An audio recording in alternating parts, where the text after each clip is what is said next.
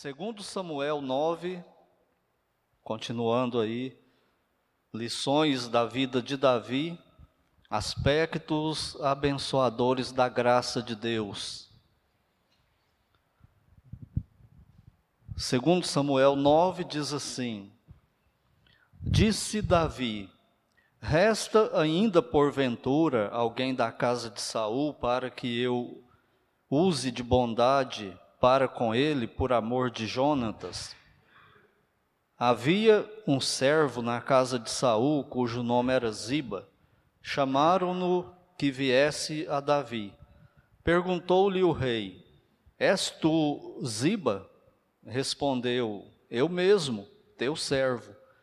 Disse-lhe o rei: Não há ainda alguém da casa de Saul para que eu use da bondade de Deus para com ele?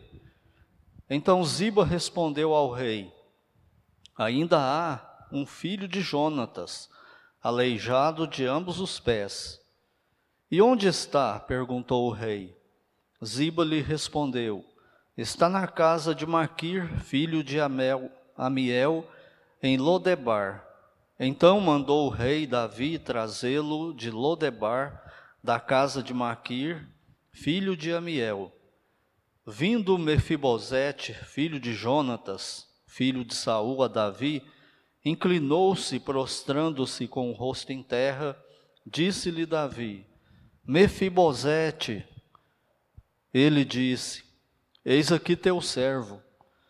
Então lhe disse Davi: Não temas, porque usarei da bondade, de bondade para contigo, por amor de Jonatas teu pai, e te restituirei todas as terras de Saul, teu pai, e tu comerás pão sempre à minha mesa.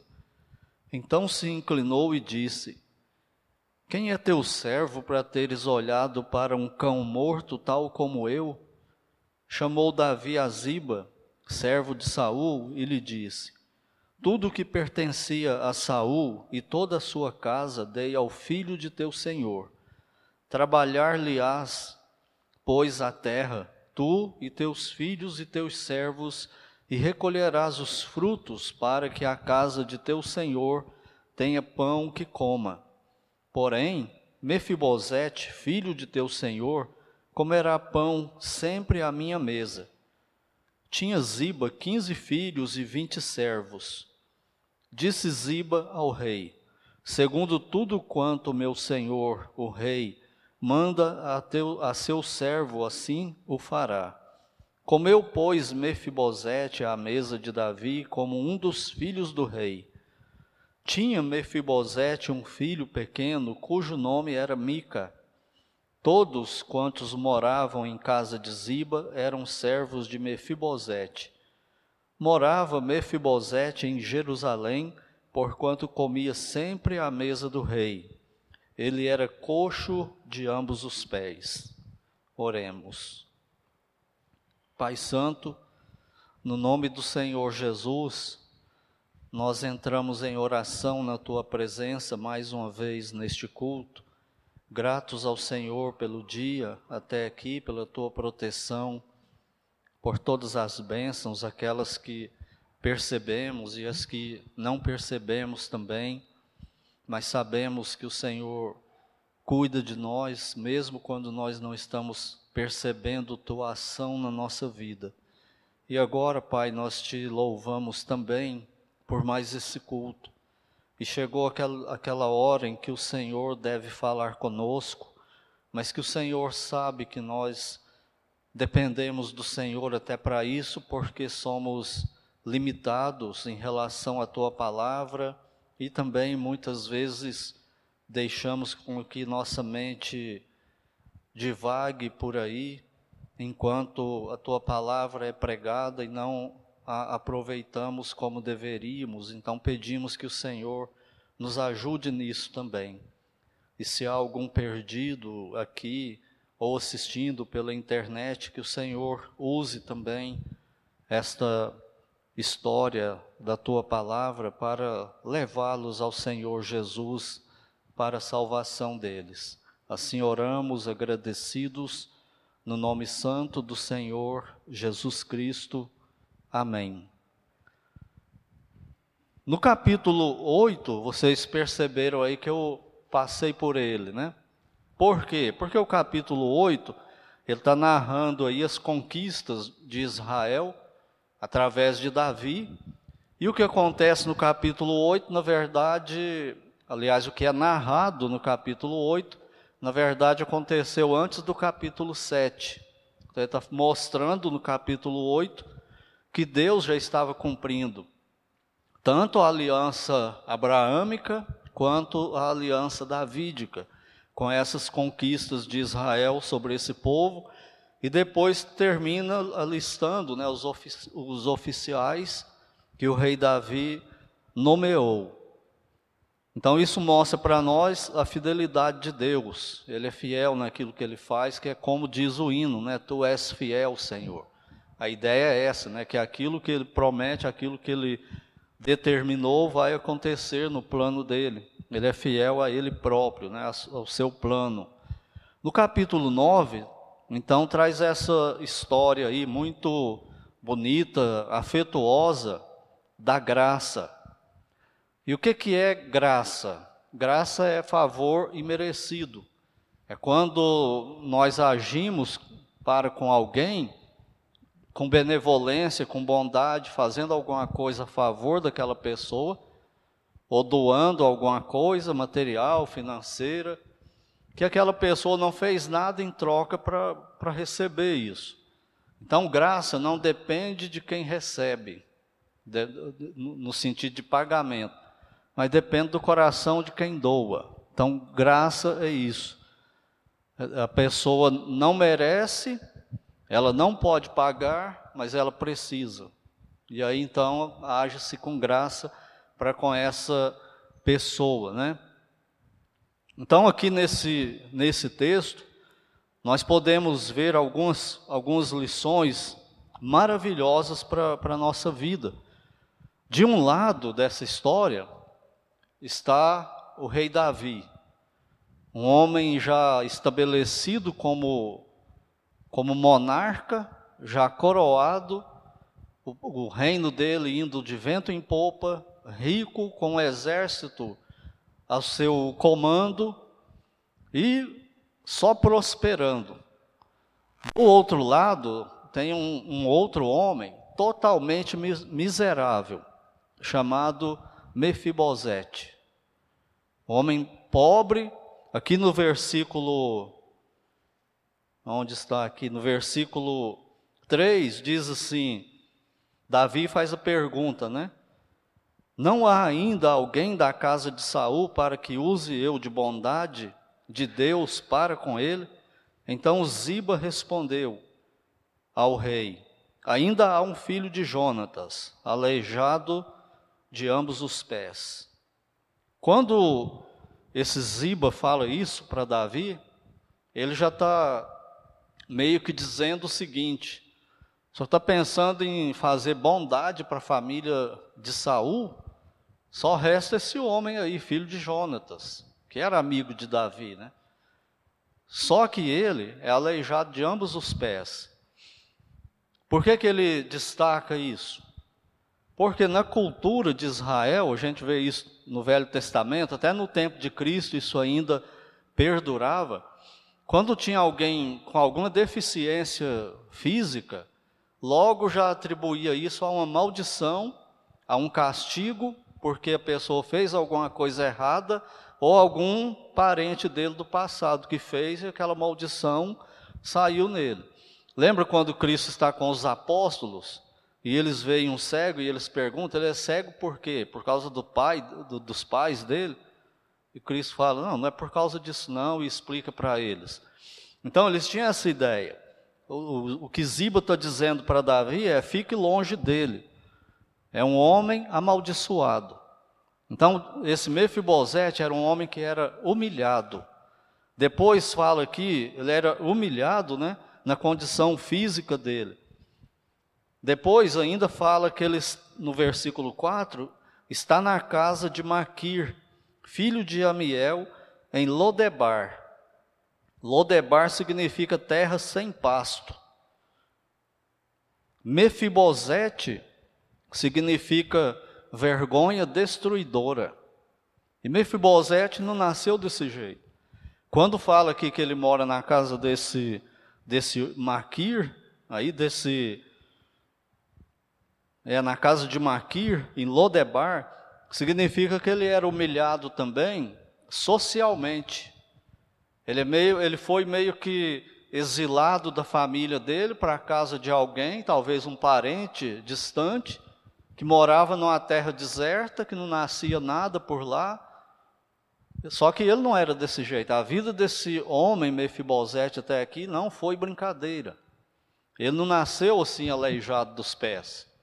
Ele ficou assim no dia que o avô dele e o pai dele foram mortos na guerra contra os filisteus e quiseram matar toda a família. E a babá pegou ele para sair correndo com ele e tropeça, cai e ele fica aleijado. Então, desde ali ele começa aquele menino com aquele sofrimento na vida dele, com, com aquela marca de maldição, né? Como se ele fosse um, um maldito. E aí ele não tem mais família, não tem pai nem mãe, não tem nada no mundo. E aí eles colocam ele nessa condição e ele está longe lá de Jerusalém e aí vem essa, esse momento quando Davi vai procurar por ele. Então, tem esses, essas duas personagens aí na, na cena. E o rei Davi resolve fazer bem para ele, só que ele não sabia disso, né? O rei fazer bem para ele. O que, que ele podia pensar se alguém falasse para ele? Davi está querendo fazer bem. Davi, Davi vai me matar. Ele é inimigo do meu, do meu avô, que era rei antes dele. É isso que ele quer. Ele quer cortar minha cabeça. Talvez ele, se ele soubesse, ele não soube isso antes, mas se ele soubesse, ele pensaria isso. E é por isso que ele age como da, da forma que ele age. No versículo 6, no finalzinho dele, quando Davi encontra com ele, quando ele chega no palácio, Davi fala para ele: Não temas. Por que, que vocês acham que Davi fala isso para ele? Porque Davi está vendo o terror na face dele, o medo dele, a surpresa temerosa que está passando na mente dele. Davi percebe isso e quer aquietar o coração dele. Agora imagina a cena deles. A Bíblia não narra esses detalhes, né? Você, tem que imaginar aqui algumas coisas. No versículo 5, Davi manda buscar Mefibosete, lá de Lodebar, da casa de Maquir, não é? Como que foi isso? Será que Davi mandou uma carta e ele foi? Não, Davi mandou uma comitiva real buscar ele. Dá para imaginar a cena? Aquele homem que só teve sofrimento na vida até ali. Neto do rei Saul, inimigo do rei Davi, que queria matar o rei Davi. Aí a hora que ele abre a porta, vê aquela caravana chegando. Um exército, um exército armado até os dentes. O general de Davi, Joabe, chega para ele. Bora que o rei quer falar com você. Fala, morri acabou tudo para mim. Minha vida já não era boa, agora vai acabar de vez. E aí ele vai e encontra com o rei Davi e vem a surpresa para ele, né?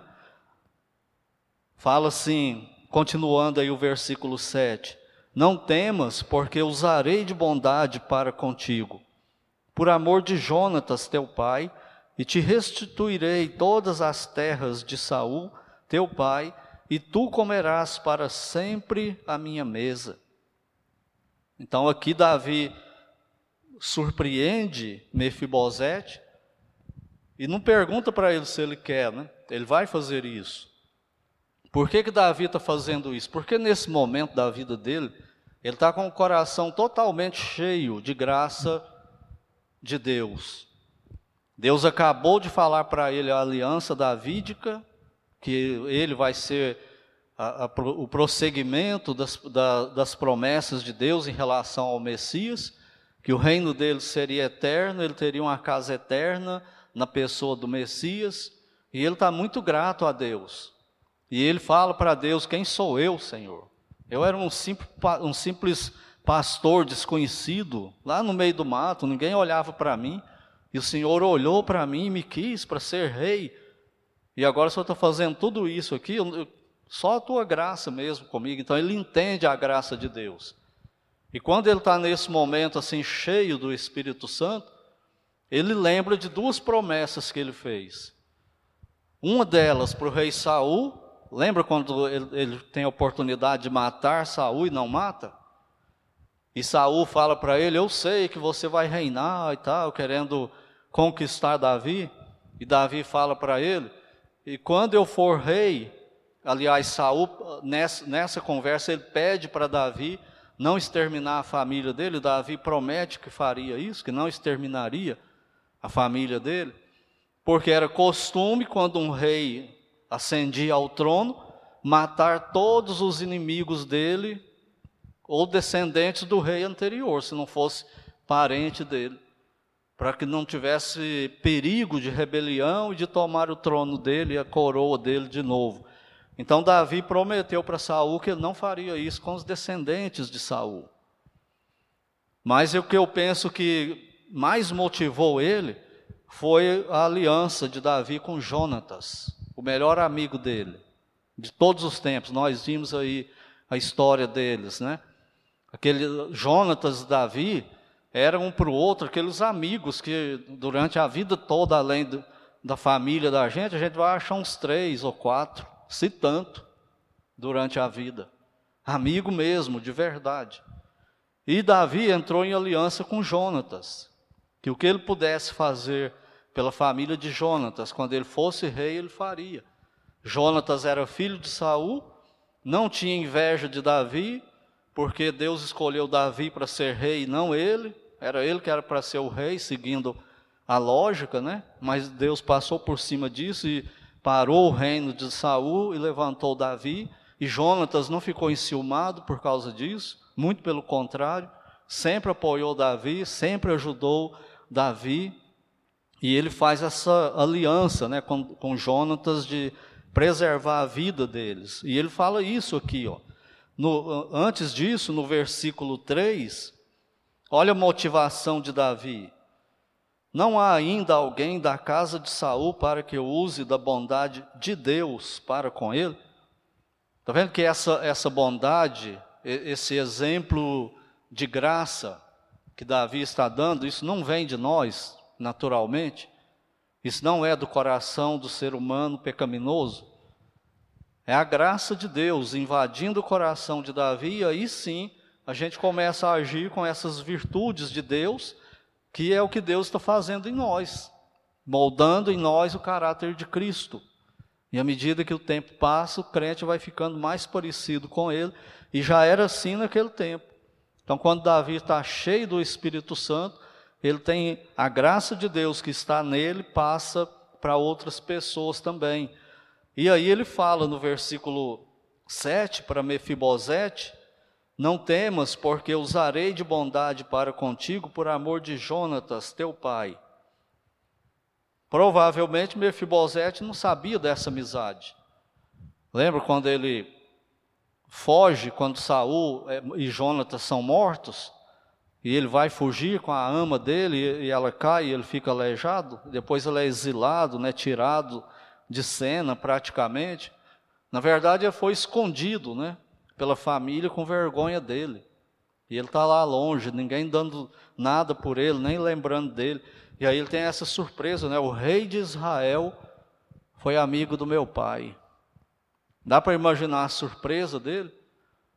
A mudança que vai acontecendo assim no coração de Mefibosete nesse momento, como as coisas vão invertendo, né? favoravelmente para ele. E aí Davi eleva ele, restitui tudo que era de Saul para ele e manda que Ziba e os servos dele sirvam Mefibosete para que não faltasse nada na casa do, do Mefibosete. Mas tem um detalhe, olha aí o versículo 10, no meio do versículo. Porém, Mefibosete, filho de teu senhor, comerá pão à minha mesa. Todos da família de Mefibosete ficariam lá na, na casa dele com muita coisa, né? com luxo, dinheiro, abastança de, de comida, de plantação, rebanho. Mefibosete não. Mefibosete ia viver onde? Em Jerusalém, na casa do rei e comer na mesa do rei. Davi fez de Mefibosete como se fosse seu filho. Elevou ele à posição de príncipe. E assim terminou a história dele. Ele morreu nessa condição. E Davi sustentando ele o tempo todo por esse amor a Deus e a Jonatas. E ele diz assim, no versículo 12, no, no, meio dele também, todos quantos moravam em casa de Ziba eram servos de Mefibosete. Morava Mefibosete em Jerusalém, porquanto comia sempre à mesa do rei. Ele era coxo de ambos os pés. Ele foi levado lá da terra sem pasto, lá longe, exilado, escondido, humilhado, envergonhado, para a cidade do rei, para Jerusalém. Foi morar no palácio, comer na mesa do rei. Será que acontecia assim, na hora da, da refeição, na casa de Davi? Davi, eles chamam, né? Os servos chamam Davi, avisa que a refeição está pronta. Davi vai, fica na cabeceira da mesa, e aí começa a vir a corte toda. Aí vem um filho de Davi, assenta lá, a filha de Davi assenta ali também. Aí vem, é, como é que era do cabelão comprido?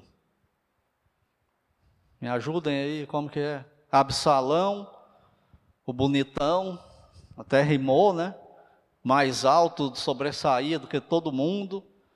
Vem se exibindo, assenta lá, joga o cabelo assim para o lado. E o, o nerd chega logo em seguida com um punhado de livro, Salomão estudando tudo e, os, e vai formando a família ali. Aí quando está aquele silêncio, escuta um barulho de muleta. O que que é? Mefibosete entrando. Vem, assenta na mesa do rei como se fosse um dos filhos. Sabe o que isso ilustra para nós? o Evangelho da graça de Deus conosco. Mas eu sempre que passo por essa história aqui de Davi, Mefibosete, eu lembro da primeira lição que vem para mim, que é o valor da amizade verdadeira. Por que que Mefibosete foi tão abençoado desse jeito? Porque um dia lá no passado, dois homens tiveram uma amizade verdadeira. Davi e Jonatas, o pai de Mefibosete. Então essas amizades verdadeiras, elas abençoam a gente, e não só a gente, mas os que vão vir no futuro. Serão atingidos também por essa amizade verdadeira. Se um dos amigos morre, tem família, aquele amigo está de olho na família dele. Tudo que ele puder para fazer, tudo que ele puder fazer para ajudar aquela família, ele vai fazer. Por quê? Porque é amigo dele. Então, essa é a primeira lição: valorize amizade. Se você tiver amigo, amiga de verdade, regue isso. Porque você não vai encontrar muito disso na vida toda, não. São raras essas amizades aí. E a outra lição é essa de, do Evangelho, que, que Davi aqui pode ser visto como uma, uma ilustração de Deus. E Mefibosete como uma ilustração de todo pecador que se arrepende. É assim que nós éramos, como Mefibosete, desprezados, mortos em delitos e pecados, inimigos de Deus, filhos do diabo, seguindo o mundo, os pensamentos e a carne, cedendo a tudo isso sem querer saber nada de Deus, e Deus olha para nós e fala assim: Eu vou abençoar essa pessoa. Não é? E Ele nos leva a Cristo e nos salva. E aqueles miseráveis que éramos nós, lá na terra do deserto, terra sem pasto, vivendo sem nada, aquelas vidas sem sentido, servindo o diabo e o pecado, são transformados em filhos e filhas de Deus e vão se assentar com Ele eternamente no céu, na sua mesa. É ou não é uma ilustração de nós? Eu penso que é. Uma ilustração da graça de Deus para conosco. Por que, que Davi resolveu fazer isso a Mefibosete? Mefibosete fez alguma coisa para Davi para merecer? Absolutamente nada. E Davi nem conhecia ele. Ele não fez nada, ele nem podia fazer nada, pagar nada para Davi. Mas por que que Davi fez? Porque Davi amava outra pessoa. Quem era? Jonatas. Mefibosete recebeu todas aquelas bênçãos por causa de Jonatas. Se não fosse Jonatas, nem Davi se preocuparia com ele. E se não fosse o Senhor Jesus Cristo, o Pai não se preocuparia conosco também. Tudo que nós temos em, em Cristo de salvação e as bênçãos eternas que temos, é por causa de outra pessoa, não é por causa de nós. Não é porque nós agradamos a Deus em algum momento. É por causa do amor que ele tem com Cristo, é por causa da aliança que ele fez com Cristo. É por causa dele. E aí ele pega a gente, pior do que coxo dos pés, e nos transforma como ele fez conosco aqui. Então, assim, é o Evangelho. E o único meio de você ser salvo, você que não tem Cristo como Salvador, é esse. Você precisa se vir como Mefibosete. Você precisa olhar para você e ver que você está longe de Deus, longe da casa do rei. Você está em Lodebar, na, na terra sem pasto, vida de deserto pairando sobre o inferno, a única coisa que está segurando é a graça natural de Deus. Morreu assim, já era, acabou. Mas se você correr para Cristo e olhar para Ele, se agarrar nele, aí o Pai olha para você. E se você confessa Cristo como seu Senhor e Salvador, Pai te perdoa, te adota como filho, como filha dele e você vai assentar também eternamente na mesa dele na eternidade, na mesa de glória. Mas sem ele, tem nada disso. Vai continuar em Lo-debar. Então considere, versículo 13 diz: Morava Mefibosete em Jerusalém, porquanto comia sempre à mesa do rei. Ele era coxo de ambos os pés. É eu penso que nós vamos nos sentir com Deus na glória eterna, como Mefibosete se sentia no palácio de Davi. Cada vez que ele olhava para Davi, dá para imaginar a gratidão dele, a admiração dele por Davi. Somos nós e Cristo. Então, que Deus nos abençoe, que o nosso coração seja fortalecido por essa história, pela palavra de Deus, Davi e Mefibosete, aspectos abençoadores da graça. E se você não tem Cristo, renda-se a Ele como seu Senhor e Salvador. Não há outro meio de salvação.